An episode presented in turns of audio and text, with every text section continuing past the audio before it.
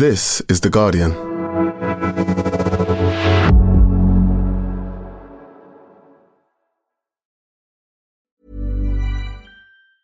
Tired of ads barging into your favorite news podcasts? Good news. Ad-free listening is available on Amazon Music for all the music plus top podcasts included with your Prime membership. Stay up to date on everything newsworthy by downloading the Amazon Music app for free or go to amazon.com slash news ad free. That's amazon.com slash news ad free to catch up on the latest episodes without the ads. Hey, I'm Ryan Reynolds. At Mint Mobile, we like to do the opposite of what Big Wireless does. They charge you a lot, we charge you a little. So naturally, when they announced they'd be raising their prices due to inflation, we decided to deflate our prices due to not hating you. That's right. We're cutting the price of Mint Unlimited from $30 a month to just $15 a month. Give it a try at mintmobile.com slash switch. $45 upfront for three months plus taxes and fees. Promo rate for new customers for limited time. Unlimited more than 40 gigabytes per month. Slows. Full terms at mintmobile.com. Welcome to The Guardian Long Read, showcasing the best long form journalism covering culture, politics, and new thinking. For the text version of this and all our long reads, go to theguardian.com forward slash long read. A disaster waiting to happen. Who was really responsible for the fire at Moria refugee camp? By Lauren Markham.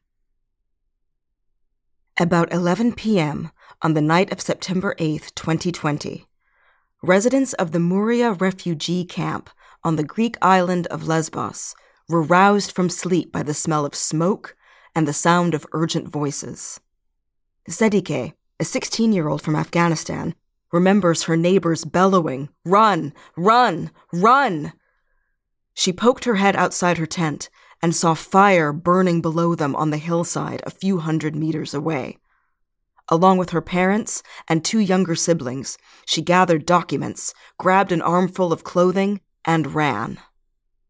Throughout the camp, walls of flame and thick smoke blocked the pathways and made it difficult to breathe.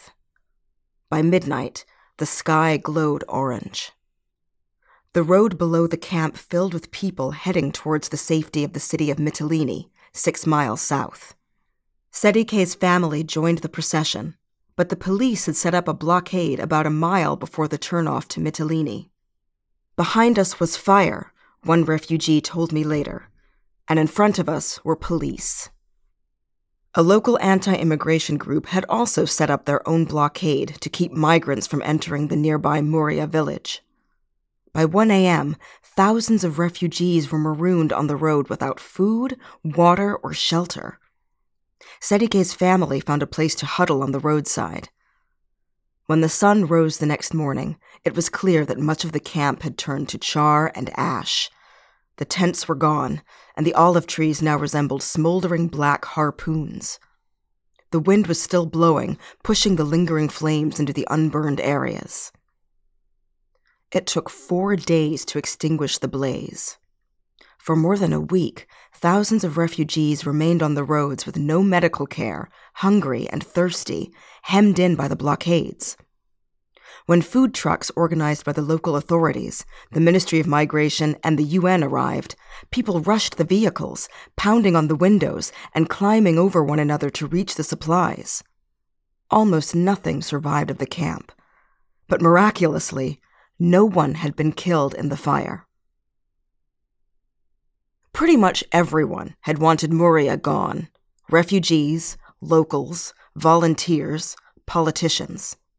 The camp had been built in 2013 to accommodate 1,200 people for short stays, then was expanded to a capacity of roughly 3,200 in 2015.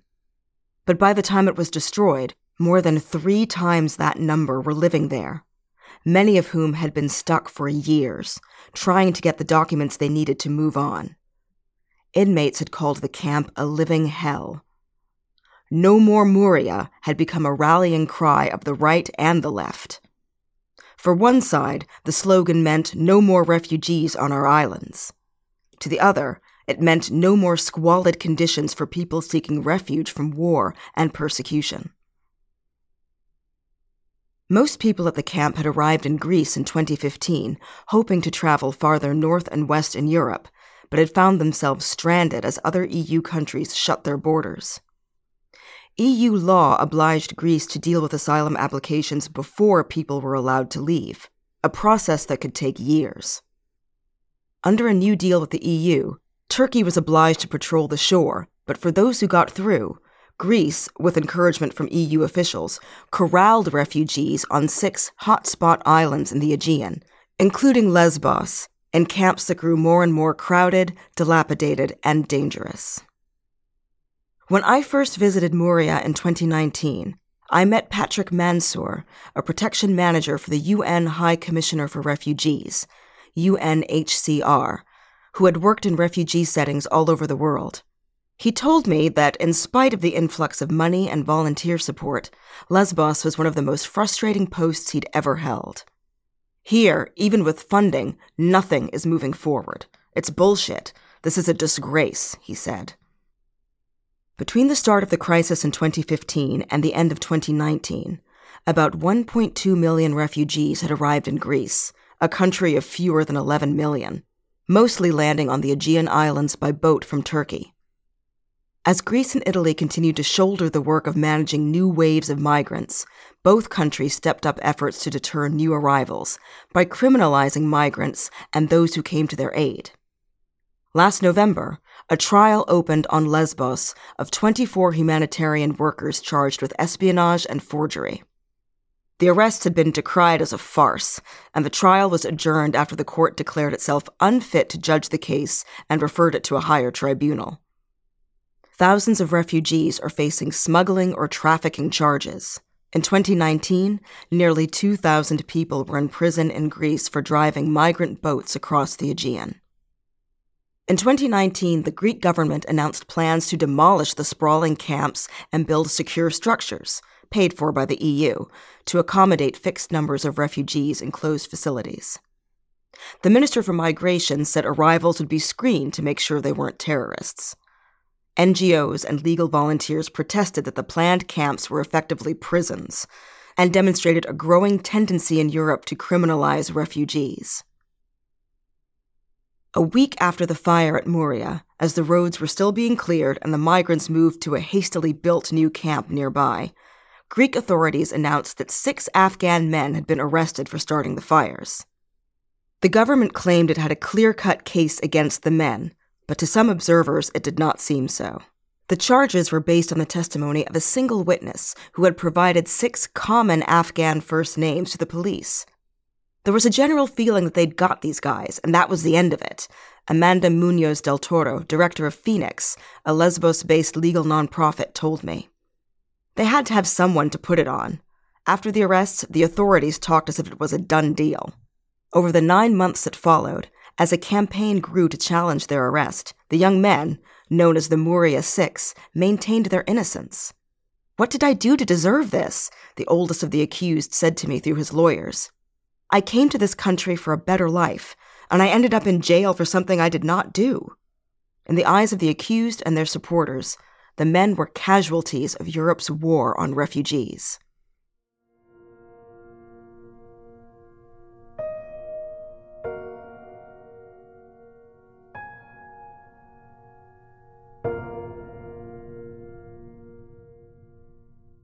When Sedike's family arrived at Moria camp in the summer of 2019, after a terrifying journey from Turkey in an overcrowded boat, Sedike looked at her mother in disbelief. They'd risked everything to end up here? She was stunned by the wretchedness of the place and its residents. When a new group of refugees arrived at Moria, long term inmates would jeer from the hillsides Welcome to hell. For the first two nights, Sedike's family slept under a tree.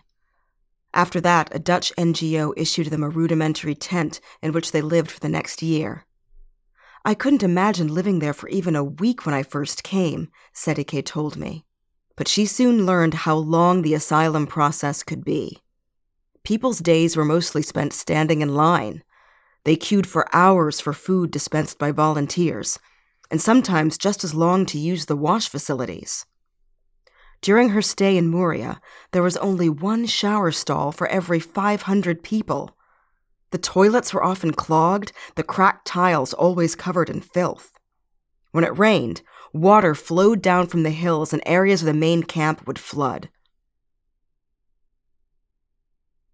The official bricks and mortar camp was known as the Reception and Identification Center, or RIC, where vulnerable residents, minors, and women on their own lived in shipping containers. The majority of Moria residents, however, like Sedike's family, lived in what was known as the jungle, a shanty town cluttered among the olive groves that stretched across the hills above the camp. Here, the refugees and aid workers built makeshift wooden huts and tents made of canvas, or white tarps emblazoned with the blue logo of the UNHCR. Rats and mice burrowed into the trash that filled the passageways and drainage canals, and into tents at night in search of food. After a number of reported rat bites, volunteer doctors launched rabies vaccination campaigns.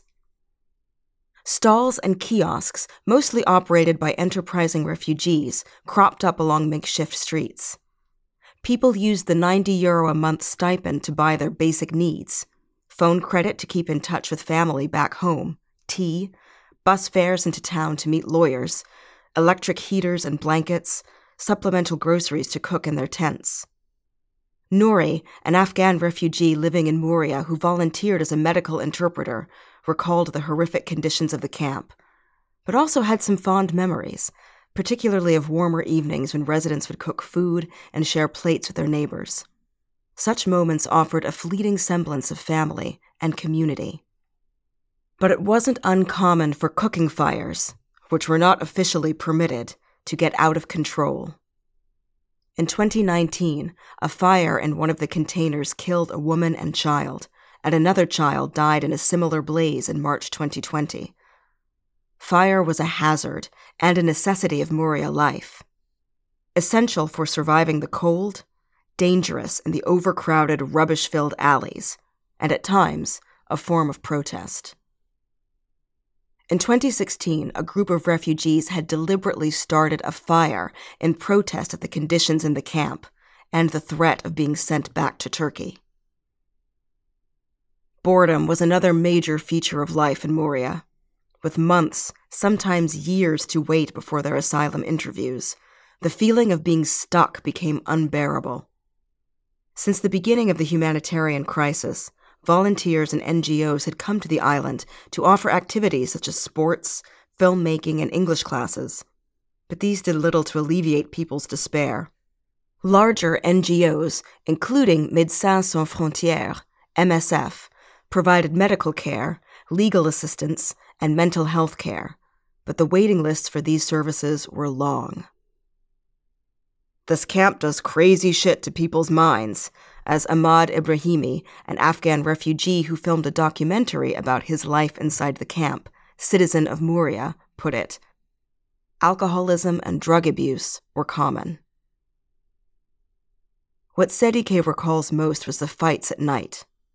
On the first of the month, Nouri told me, when their allowance was loaded onto residents' cards, there was no wine left in the supermarket next to the camp. Residents knew to expect fights soon after. Nouri despaired. He told me about how the men would fight over nothing a perceived slight, or simply being from a different country, or, just as common, a different ethnic group within the same country. He often interpreted for stab victims in the hospital. The longer people spent in Moria, the more their mental health suffered. In 2018, MSF called what was happening in Moria camp an unprecedented mental health emergency. If not urgently and adequately addressed, said the head of the Human Rights Commission for Europe during a visit to Moria a year before the fires, these abysmal conditions, combined with existing tensions, risk leading to further tragic events.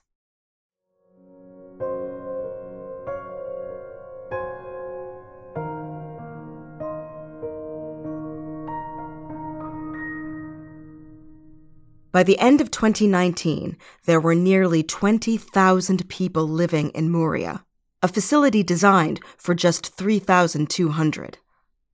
Under EU law, refugees arriving on the hotspot islands closest to Turkey were required to remain in camps like Moria until their paperwork was processed. The EU wants to keep the problem away, to give it to Greece. Kostas Moutsouris, the regional governor for the Aegean Islands, told me. And Greece, they want to keep it to the islands, not the rest of the country.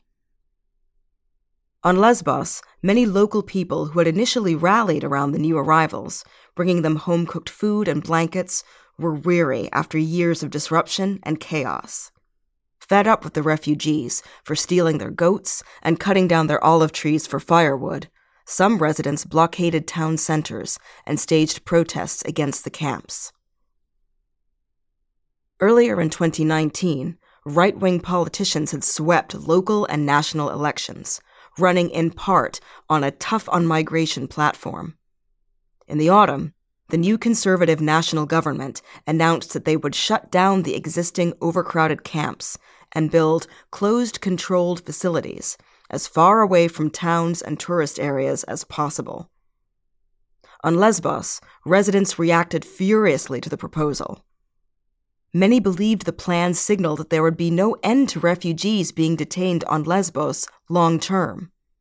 Refugees and aid workers feared the new camps, resembling U.S. detention centers, would restrict refugees' ability to access services, including health care and legal assistance. The people revolted, Moutsouris told me. On January 22, 2020, local people gathered in Mytilene in their thousands to protest against what Moutsouris described as warehouses of suffering souls. Our islands can no longer be prisons, protesters told reporters. In February, at the port of Mytilene, protesters clashed with police as they tried to block the unloading of construction equipment for the new camp.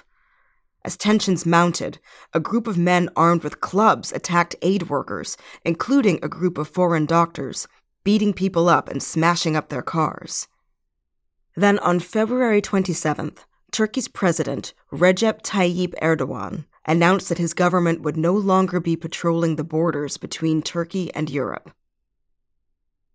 Greece sent ships to patrol the sea around Lesbos and detained all new arrivals at Mytilene. In March, the government announced it would be temporarily suspending the right to seek asylum for one month, a move condemned by rights groups. Greece has an obligation to analyze the merits of the asylum claims for people who have arrived in their territory, Munoz del Toro of Fenix told me. The COVID 19 pandemic effectively forced Moria Camp to close its gates to the outside world for the spring and summer of 2020. Even when the rest of the island opened to tourists in the summer, Moria remained closed. In early September, the first COVID case was confirmed in the camp, and dozens of Moria residents were transferred to quarantine barracks inside the main camp walls. Many people felt they were being left to die, said Amelia Cooper, a researcher with Legal Center Lesvos, a local nonprofit. Shortly after that, the word got out that the local government had contracted a company to build a wall to encircle Moria for good, jungle and all. Then came the fire. Moria was a pressure cooker, Cooper told me. What surprises me about this fire is that it took so long to happen.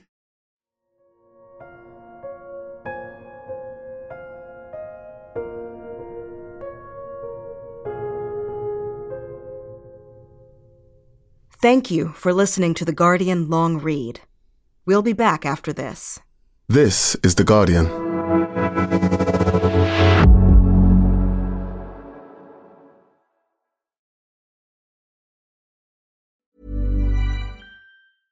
Introducing Wondersuite from Bluehost.com.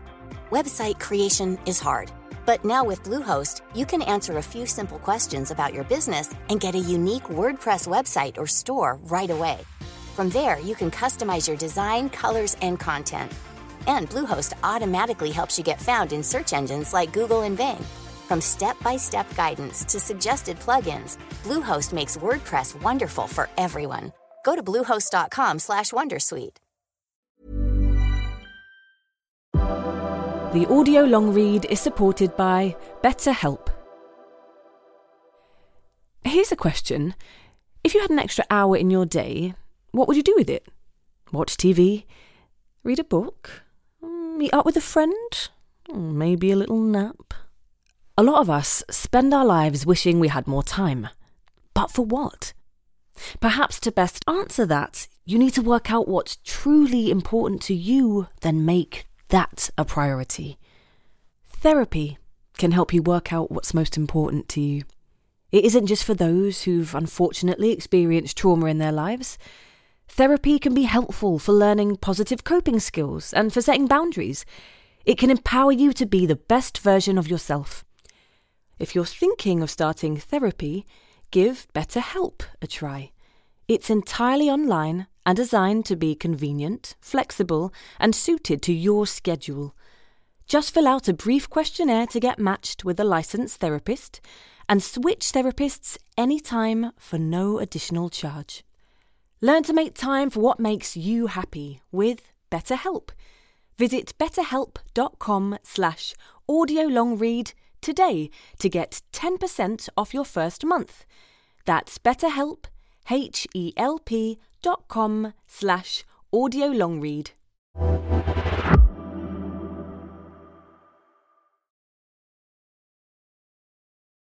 This is The Guardian.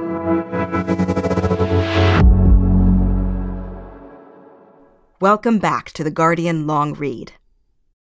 In the days after the fire, everyone seemed to have a theory about who was responsible. Many, including former residents of the camp, believed it was the refugees themselves who set the hated Moria ablaze. Some Afghans I spoke to blamed the Arabs. The Arabs and West Africans said it was the Afghans. Suspicion was also attached to the island's growing far right faction.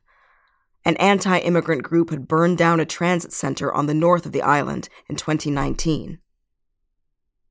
On the evening of September 15th, seven days after the fire, the police pulled four young Afghan men from their makeshift shelters and took them into custody.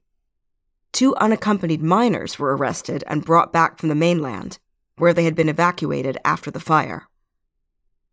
One of the accused, they all asked not to be named, later told me through his lawyers that when police had loaded him into the car, he was certain there had been a mistake. I was in shock, he said. But once he and the other detainees were being interrogated in the station, he said, I lost all hope. According to the accused, the police treated them roughly and had taken their statements in separate rooms without the presence of a lawyer or an interpreter, though they spoke little Greek or English. The six felt they had been framed by the government and targeted by the supposed eyewitness because of their ethnicity. Though from different parts of Afghanistan, the young men were all from the Hazara minority. After the Taliban takeover in 1995, Hazara communities had been persecuted and thousands had fled.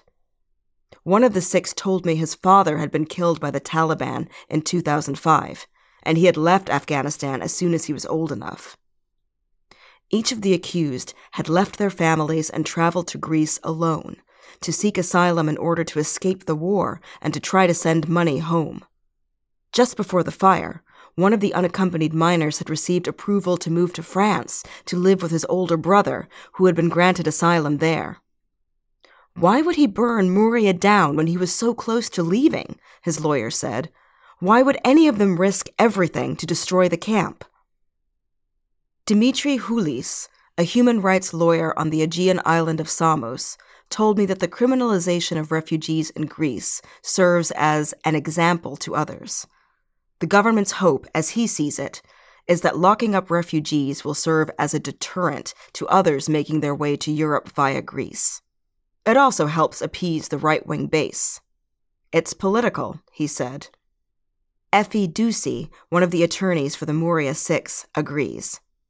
The Greek authorities are using penal law as a tool for migration management on the Aegean Islands, she told me. One of the most common charges against refugees in Greece is people smuggling. Refugees have consistently reported that Turkish smugglers force them to pilot the boats themselves, so the smugglers are not exposed to any risk. but the authorities persist in accusing those caught driving the boats of working for the smugglers.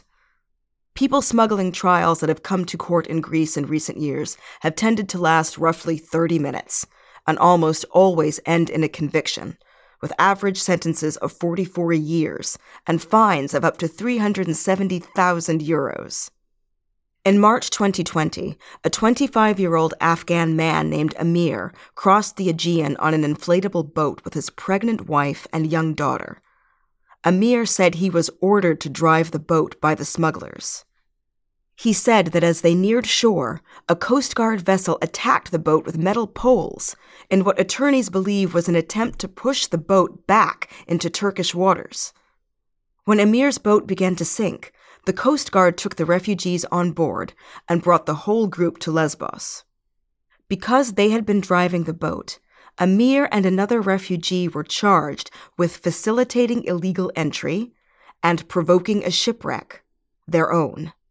On September 8, 2020, the same day as the Moria fire, they were each sentenced to 50 years in prison. Choulis explained that such cases often lack physical evidence linking the accused to the crime. No fingerprints, no photographs. No one asks who owned the boat or goes to investigate on the Turkish side. He adds that there is a racial element to the justice system. Only 5% of criminal cases end in an innocent verdict, he said, if you're not white. In early November, an Afghan refugee named Ayub Nadir boarded a boat from Turkey with his six year old son, along with his brother, mother, sister, and 19 other refugees. About midnight, they reached the rocky coast of the island of Samos, where their boat crashed against the shoreline, dumping all the passengers into the sea. Nadir lost his son in the waves in the dark. He made it to shore and ran to raise the alarm. When the Coast Guard arrived the next morning, they found his son's dead body in the water. Choulis, who represents Nadir, believes this death could have been prevented. The Hellenic Coast Guard records noted a distress call at 12:06 a.m., and the passengers testified to twice seeing Coast Guard vessels nearby, but these ships did nothing to help them. Police charged Nadir with the crime of child endangerment. They had to accuse someone of this death, Choulis said, either the boy's father or themselves, and of course they chose the refugee. For 10 months, the Moria Six were held in a youth prison outside Athens, awaiting trial. A team of lawyers with Legal Center Lesvos volunteered to represent them. In May of 2021, the two minors were tried and sentenced to five years in prison. The other four, three of whom claimed to have been under 18 at the time of the fire, were tried as adults. On June 11th, the trial began on the island of Chios, two hours south of Lesbos by ferry.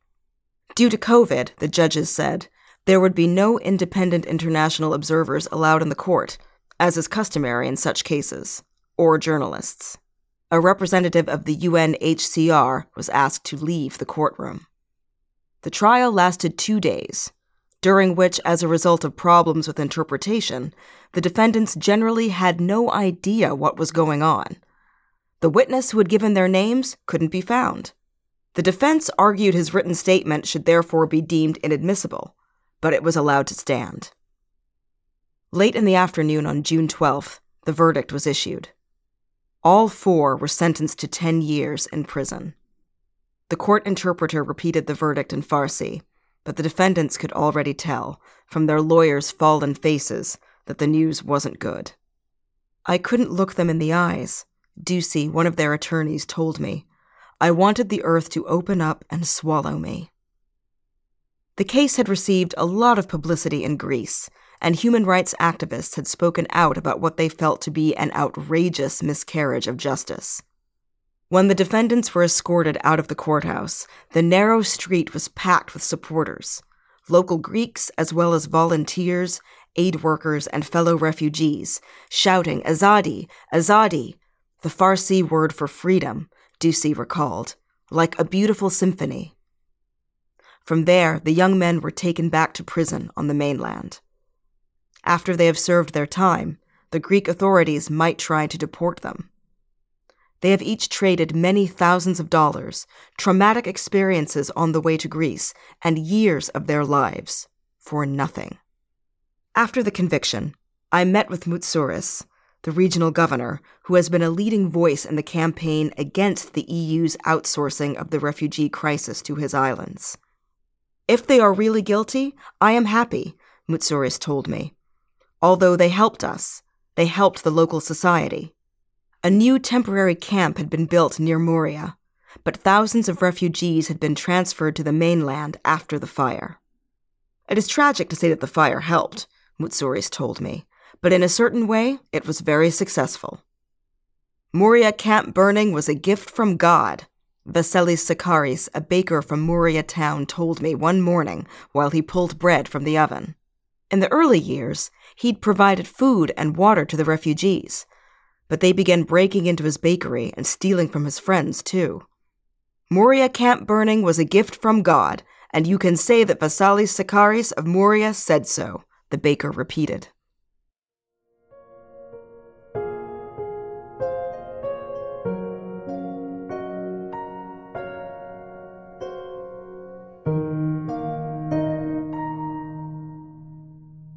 In July 2021, a few weeks after the trial ended, I drove to the remains of Moria camp and walked among the wreckage.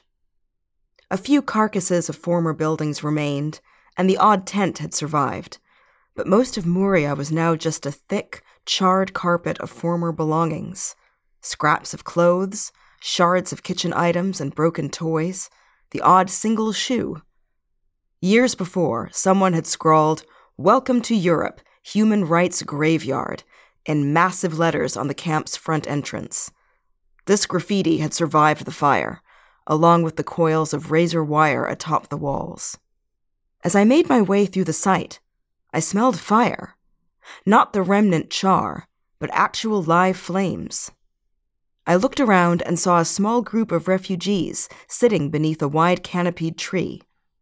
They had built a cooking fire, and were boiling water for tea and preparing lunch. This was where I first met Sedike, seated with her family and friends, having a picnic in Moria's ruins. Her mother greeted me and motioned for me to sit down with the children, who'd formed a small circle around a platter of nuts and sweets. They hadn't been back since the fire, they told me. They had been relocated to the new camp that the government had built quickly after the fire, on a former military firing range near Mytilene residents were only allowed out for a few hours a week, and today, their release day, the group had decided to take a taxi to see what remained of their former home. I hated it there, Sedike said in English. But also, we were so curious. What was it like now? What had happened? It was a bad home, but it was home, her friend Fatima said, pouring me a cup of tea. The new camp was supposed to be temporary, but nearly a year later it was still in use, with only slight improvements. It was called Mavrovouni, meaning Black Mountain in Greek, but most people just refer to the place as New Moria. While the security is better and it is less crowded, Sedike told me, people's movements in and out are severely limited. Parts of the site are prone to flooding, and several accidental fires have already broken out. After everything they had been through, people still saw no possibility of escape. Some had become desperate. That spring, Sedike told me, a 27 year old pregnant Afghan woman had tried to burn herself to death. She had fled the Moria fire with her husband and their three young children, and they were due to be transferred to Germany. But just before the scheduled flight, she was informed they would not be leaving. No one told her the reason which was that her pregnancy was too far advanced for her to travel. According to her lawyer, she had been feeling stranded and suicidal. Being trapped in the new Moria sent her even deeper into despair. When her husband was out, she took the children outside the tent and set fire to the doorway. Then she sat down inside, waiting for the fire to engulf her. By the time her neighbors saw the flames and ran to rescue her, she was near unconscious and badly burned. But they managed to get her to hospital and she survived against the odds, as did the baby. As she lay in agony, fire inspectors and then the police came to interrogate her. While she was receiving treatment for third degree burns, they charged her with arson and endangering the lives of others. Her case will come to trial in June. Doussi, who is representing her, sees a powerful link between her case and the Moria Six. After the Moria fire, the authorities were afraid that there would be a mass spread of fires inside the new camp as acts of resistance, and they wanted to make my client an example. The authorities' aim was to show that anyone who tries to challenge their inhumane reality, Doussi said, will face criminal consequences.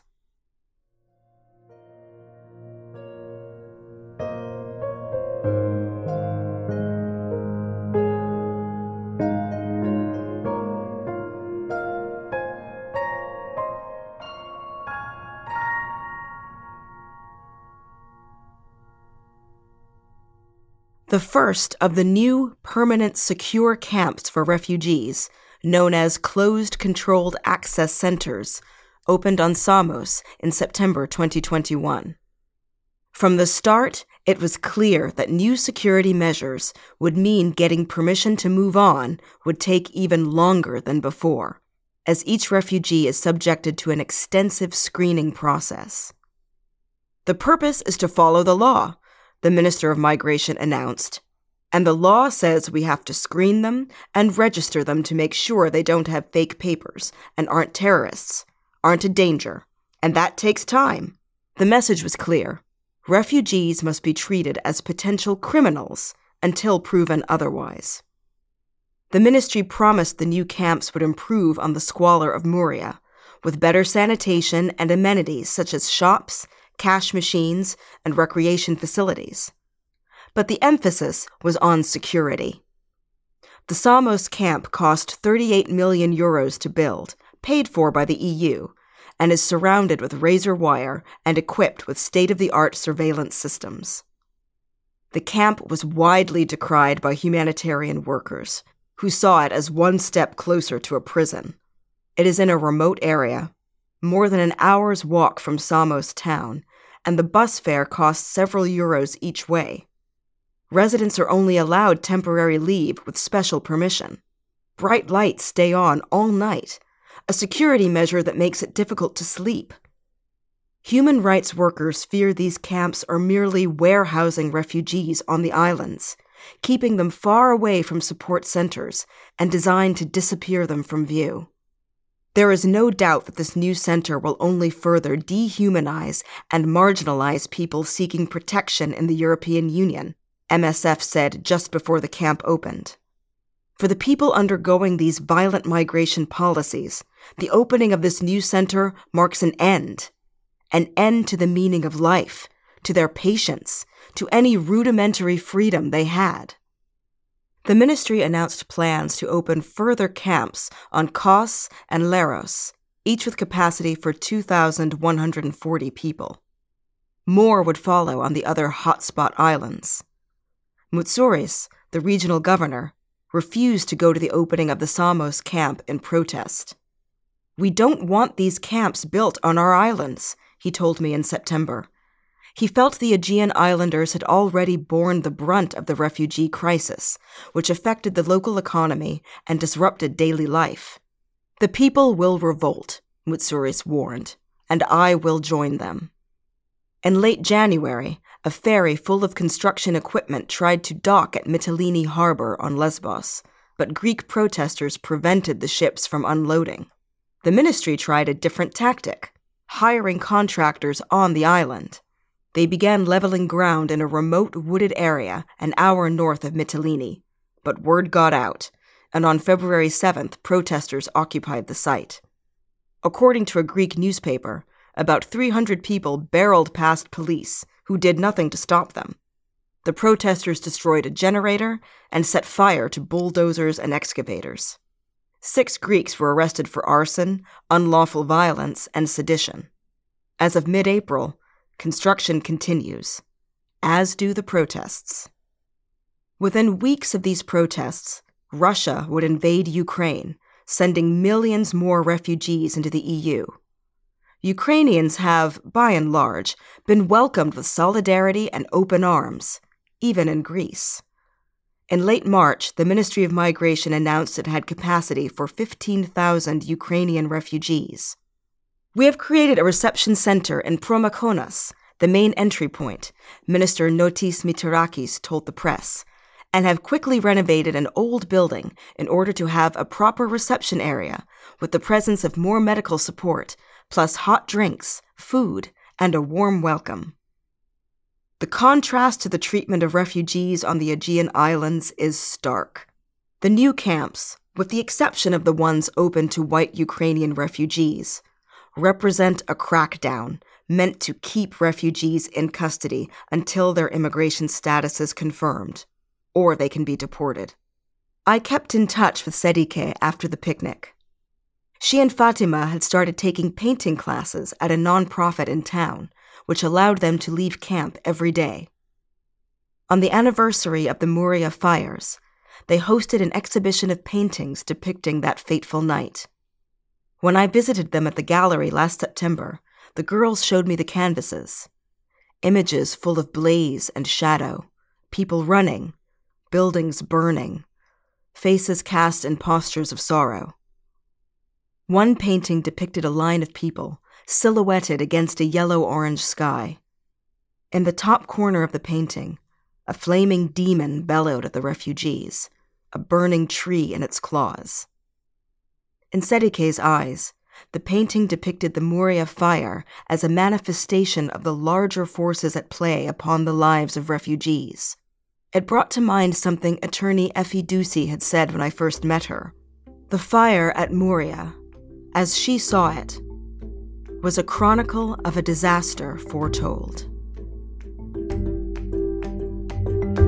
For more Guardian long reads in text and a selection in audio, go to theguardian.com forward slash long read or find us on SoundCloud at soundcloud forward slash The Guardian Long Read.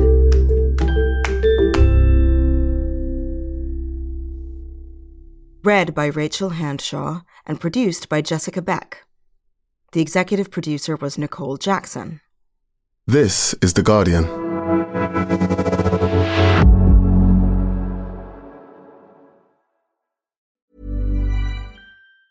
Tired of ads barging into your favorite news podcasts? Good news. Ad-free listening is available on Amazon Music for all the music plus top podcasts included with your Prime membership. Stay up to date on everything newsworthy by downloading the Amazon Music app for free or go to amazon.com slash news ad free. That's amazon.com slash news ad free to catch up on the latest episodes without the ads.